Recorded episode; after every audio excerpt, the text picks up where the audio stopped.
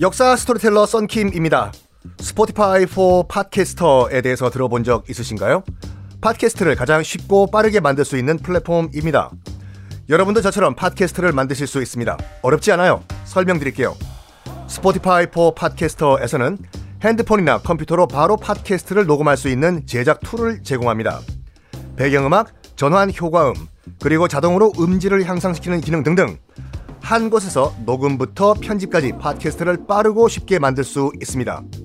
이렇게 만든 여러분의 팟캐스트는 Spotify for Podcasters를 통해서 애플 팟캐스트, 구글 팟캐스트 등 여러 다른 플랫폼에도 한 번에 배포하고 한 곳에서 관리할 수가 있습니다. 여러분이 팟캐스트를 만들기 위해 필요한 모든 것들을 한 곳에서 모두 무료로 제공합니다. Spotify for Podcasters 앱을 다운로드 받고 지금 바로 시작해보세요. 네, 여러분 안녕하십니까. 역사 스토리텔러 썬킴 인사 드리겠습니다. 자, 북벌할까 말까 할까 말까 하고 있다가 효종 얼굴에 커다란 여드름 종기가 나요. 거의 혹부리 영감 수준이 돼요. 이거 어떻게 할까 하다가 어, 신 어의들이 들어왔는데 어의 가운데서 신가귀라는 어의가 있었습니다. 성이 신씨고 이름이 가귀예요. 침을 놔서 터트려야 된다.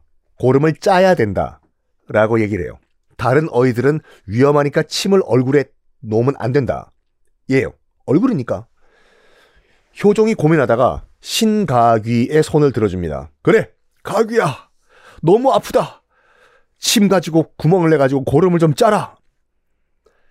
그래가지고 신, 신가귀 어휘가 와가지고 고름을 침으로 톡 찔러요. 아, 그 혹을. 그랬더니 콸콸콸콸콸콸콸콸 고름이 쏟아져 나오는데 그때 효종이 이런 말 했다고 하죠. 이제 좀 정신이 돌아오는구나. 이제 살 거, 이제 살 것 같다. 가귀야, 고맙다. 그런데, 그런데, 고름이 나온 다음에, 고름이 콸콸 쏟아져 나온 다음에 이제 피가 나오기 시작했는데, 피가 안 멈춰요. 피가. 피도 콸콸콸 쏟아져 나오는 거예요. 그래서, 어이가 없게요. 얼굴 여드름 짜다가 효정은 과다 출혈로 사망을 합니다. 어이들 달려와가지고 당시에 그래도 쓸 수 있었던 지혈제 다 썼지만 소용이 없어요. 얼굴에서 분수처럼 피가 쏟아져 나오면서 죽습니다. 이거 의문사일까요? 아니 얼굴에 무슨 뭐 어? 이거 누가 죽인 것 같아요. 그래서 아니 의문사를 당한 조선 왕들 정조도 그렇고 증거가 없어. 누가 죽인 것 같은데 증거가 없어요.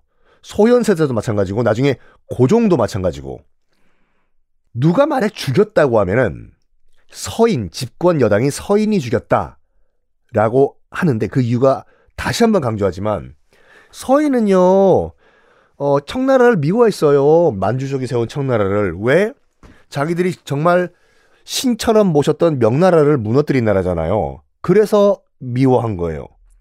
미워만 했어요. 전쟁 할 생각은 1도 없었습니다. 소, 송시열과 서인들은. 그런데, 그런데, 이 어린 놈의 왕이 철딱선이 없이 자꾸 전쟁을 하자고 하지 않습니까, 지금.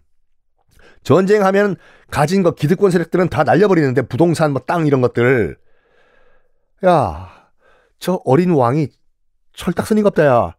그래서 신가귀를 시켜서 죽였다라는 주장도 실제로 있어요. 그러면 여기서 키를 쥐고 있는 게 누굽니까? 신가귀죠. 얘가 불면돼요. 송시열이 시켰다고. 그죠?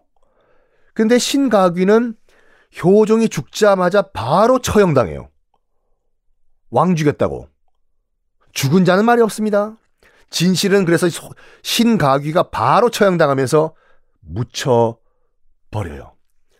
어쨌거나, 어쨌거나, 북벌의 꿈을 이루지 못하고 효종은 어이없이 죽어버립니다. 1659년 나이는 겨우 40, 마흔이었습니다. 그런데 조선 전국이 효종과 생각이 달랐다는 걸 알 수 있는 게 뭐냐면 효종이 죽고 난 다음에 조선과 청나라의 교역량이 급증을 해요. 기다렸다 이거죠.